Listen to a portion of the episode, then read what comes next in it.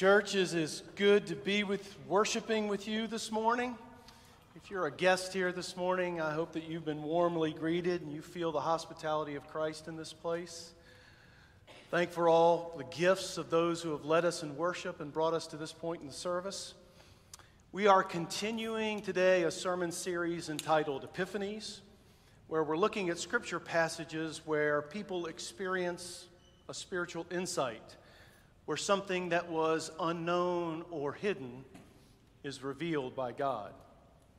And today we'll be looking at a passage from the Apostle Paul's letter to the Ephesian church. By way of background, Ephesians is one of the four so called prison epistles that was written while Paul was a prisoner in Rome for preaching the gospel and proclaiming Christ. And in our text for today, Paul is talking about the mystery of God's plan for the world that has been revealed in Christ. So, hear now this reading from Ephesians chapter 3, verses 1 through 13. This is the reason that I, Paul, am a prisoner for Christ Jesus for the sake of you Gentiles. For surely you have already heard of the commission of God's grace that was given me for you, and how the mystery was made known to me by revelation, as I wrote above in a few words, a reading of which will enable you to perceive my understanding of the mystery of Christ. In former generations, this mystery was not made known to humankind, as it has now been revealed to his holy apostles and prophets by the Spirit. That is, the Gentiles have become fellow heirs, members of the same body, and sharers in the promise of Christ Jesus through the gospel. Of this gospel, I have become a servant according to the gift of God's grace that was given me by the working of his power. And although I am the very least of all the saints, this grace was given to me to bring to the Gentiles the news of the boundless riches of Christ and to make everyone see what is the plan of the mystery hidden for ages in God who created all things, so that through the church, the wisdom of God and its rich variety might now be made known to the rulers and authorities in the heavenly places. This was in accordance with the eternal purpose that He has carried out in Christ Jesus our Lord in whom we have access in boldness and confidence through faith in him. I pray, therefore, that you may not lose heart over my sufferings for you. They are your glory. There's so much good in there, but before we dig into those things, let's, let's pray. Lord, you alone are the Word and you alone have the words of eternal life.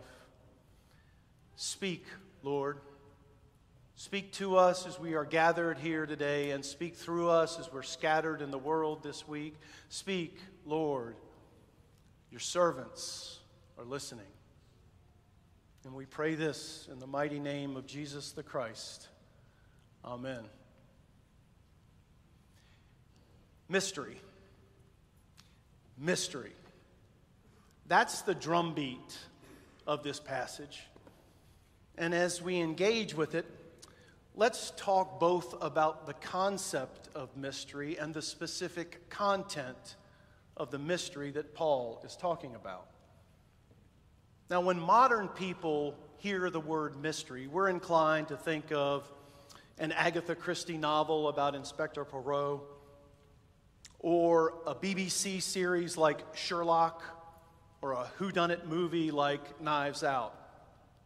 Some of y'all may remember the mystery thriller The Sixth Sense from a number of years ago.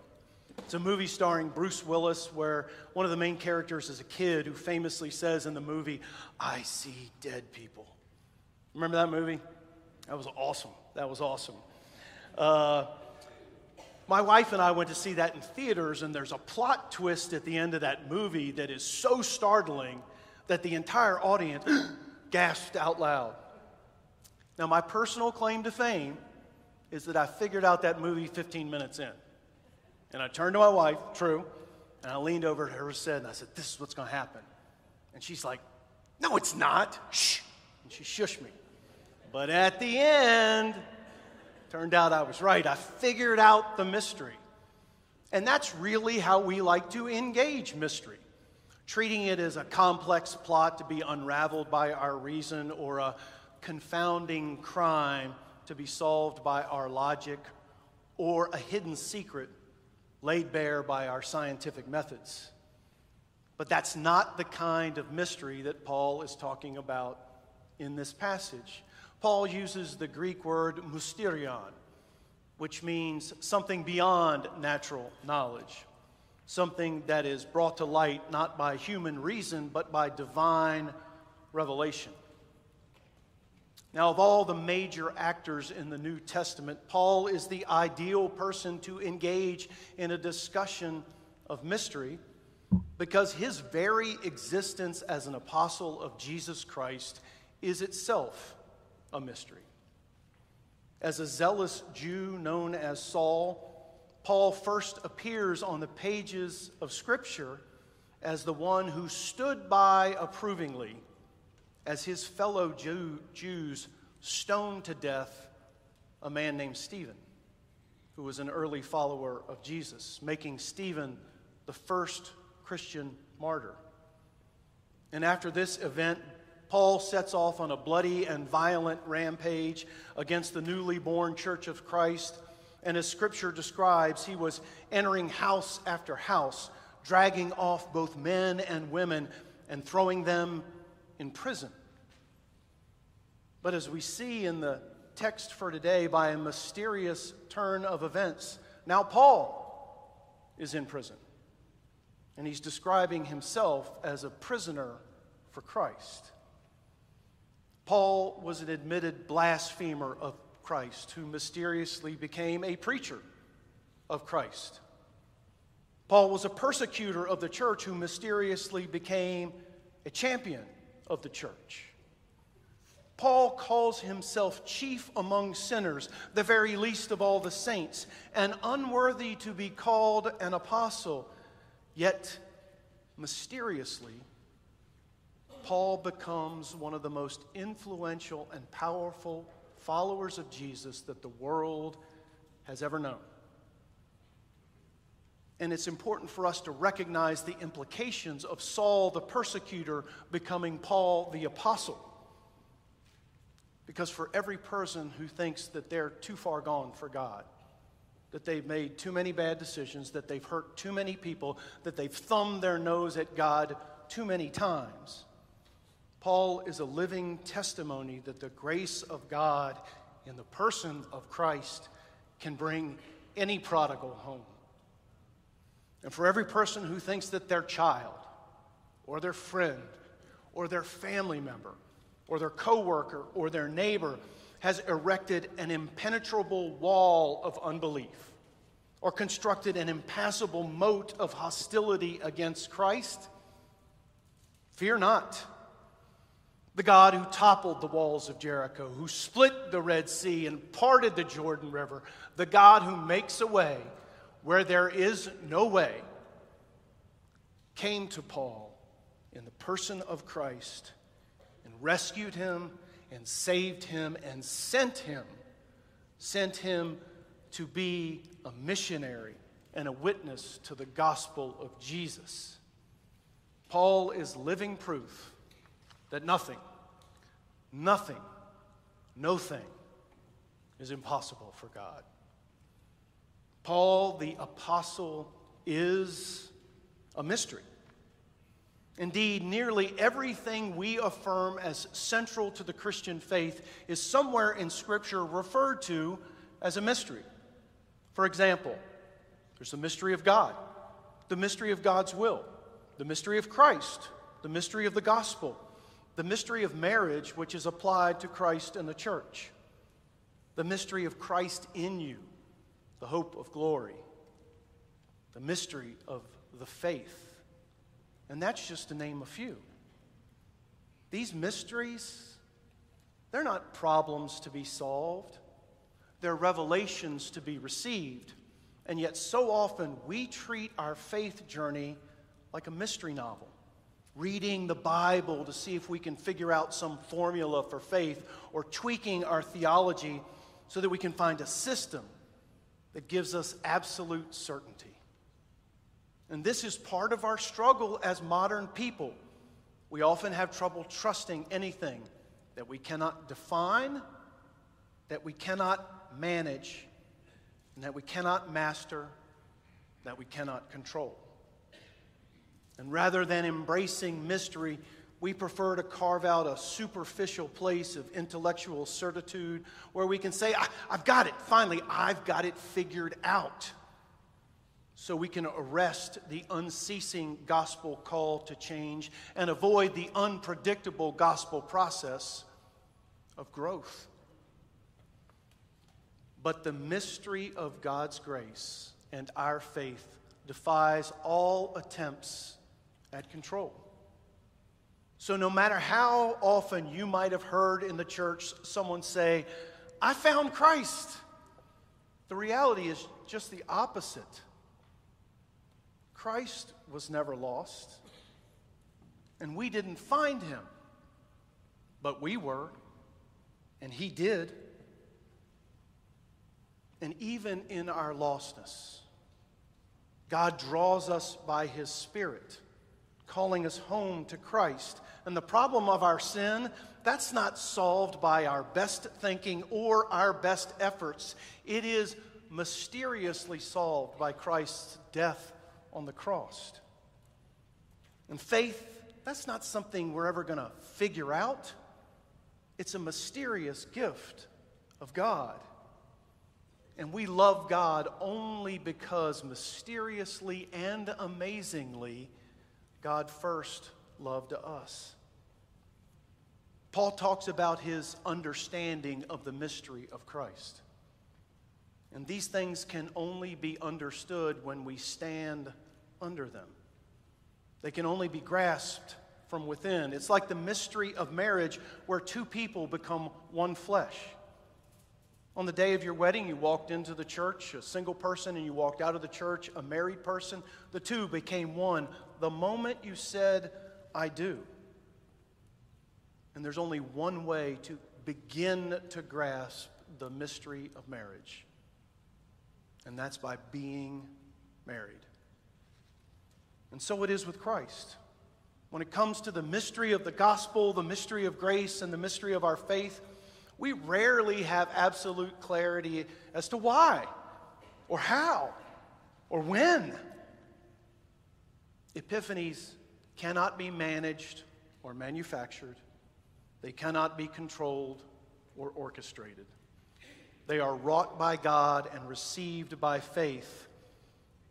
Author and pastor and storyteller Frederick Buechner puts it so well when he says, You don't solve the mystery, you live the mystery.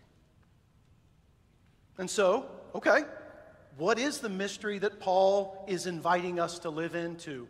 What is the specific content of the mystery that he is proclaiming in this text? Simply put, Paul is calling the followers of Jesus to live into the mystery of the church, the reconciled and reconciling body of Christ. The church is the visible and tangible part of God's cosmic plan, too, as Paul puts it in Ephesians 1 to gather up all things in Christ. And as Paul explains in the text, the mystery of God's plan for the church is that Gentiles and Jews are now equal partners in the promises of the Jewish Messiah. Through Christ, God broke down the dividing wall of hostility reconciling both Jews and Gentiles to God and to one another, forming them into one new humanity, the church. Now, as modern people, again, it is almost impossible for us to grasp how shocking this epiphany is. Jews and Gentiles brought together in Christ, estranged tribes now merged into one family. Modern metaphors just struggle to grasp the immensity of this reconciliation project. This is like Duke fans and Carolina fans rooting for the same team. This is like Clemson and Tennessee agreeing on the same shade of orange. This is like pineapple people and meat lovers people sitting down at the table of fellowship and enjoying the same pie. This is like rich and poor gathering together, sharing resources and experiences and stories as equal. This is about Arab and, and Israeli living peacefully together as neighbors, loving neighbors in Christ. And if we look at the news, that sounds impossible, but we hear that and we think, that would be awesome. That would be incredible. And then you walk into a real church.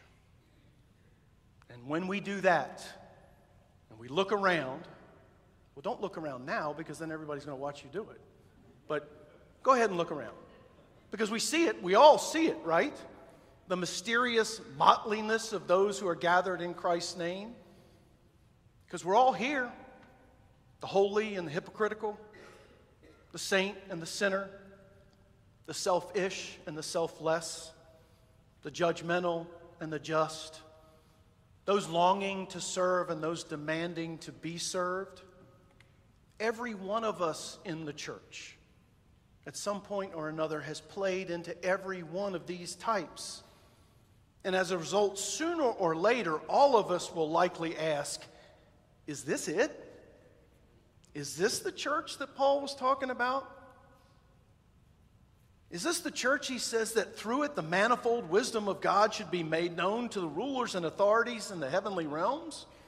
Really? This? Is there a plan B?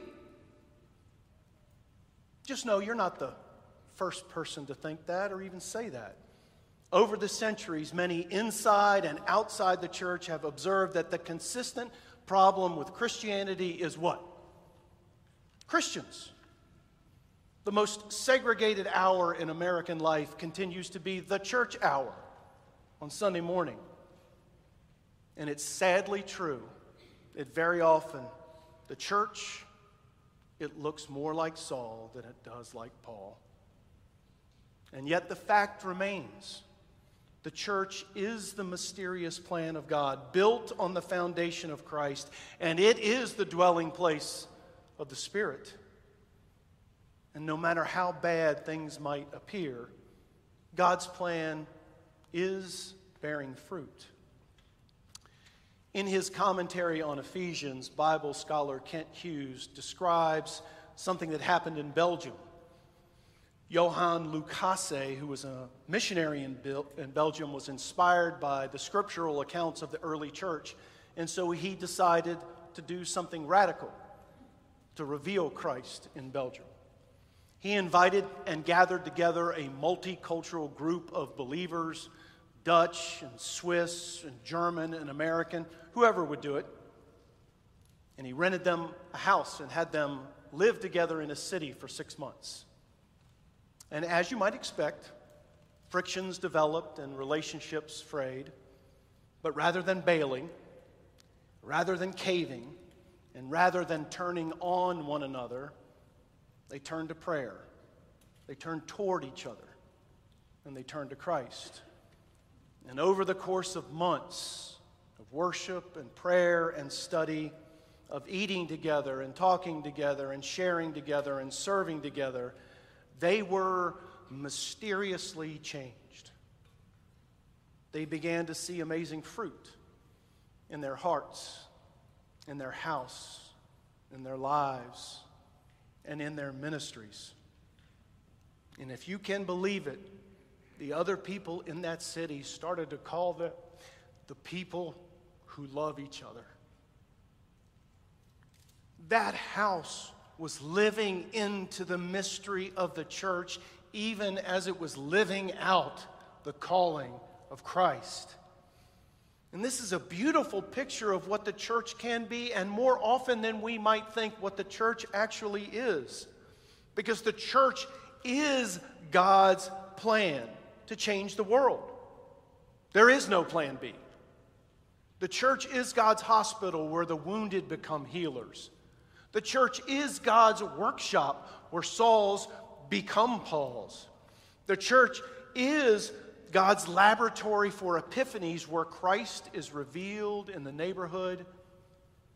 As British missiologist Lesslie Newbigin famously said, the church lives in the midst of history as a sign, an instrument, and a foretaste of the kingdom of God. And mysteriously enough, we're getting to see some of these things happen right here at Second Baptist in our very own version of the motley and mundane church. We see this at ESL meetings on Monday nights where people who don't speak the same language come to teach each other and learn from each other. We see this in the way that our Arabic language ministry and our Portuguese language ministry and our English language ministry are increasingly partnering in the gospel, working and serving together. And we see this in the way that our largely white West End congregation is coming together to serve the predominantly black East End of Richmond, joining with other churches to provide just and affordable rental housing for the people who need it most. Our church, mysteriously, is becoming the church. And so, is church a mixed bag? Is our church a mixed bag full of sinners and saints? Absolutely. It's as muddled and mixed as every single one of us. But we mysteriously are God's plan. We are Christ's body. We are the dwelling place of the Spirit. And so we have to ask why? Why would God, in all of his supposed wisdom, use people as broken and brittle and unreliable as us to carry the precious gospel of Christ? Why? Actually, this is a mystery that has been revealed. It was revealed to Paul, and I'll paraphrase what he said in another letter. But we have this treasure of Christ in the clay jar of the church so that it may be made clear that this extraordinary power it belongs to God and it does not come from us. The extraordinary power of Christ is at work in the church. The motley gathering of Saul's is being transformed into the passionate congregation of Paul's. How can that possibly be? And when will that happen? And when will it happen to me? It's a mystery. And you don't solve this mystery, you live this mystery as the church. Amen, church.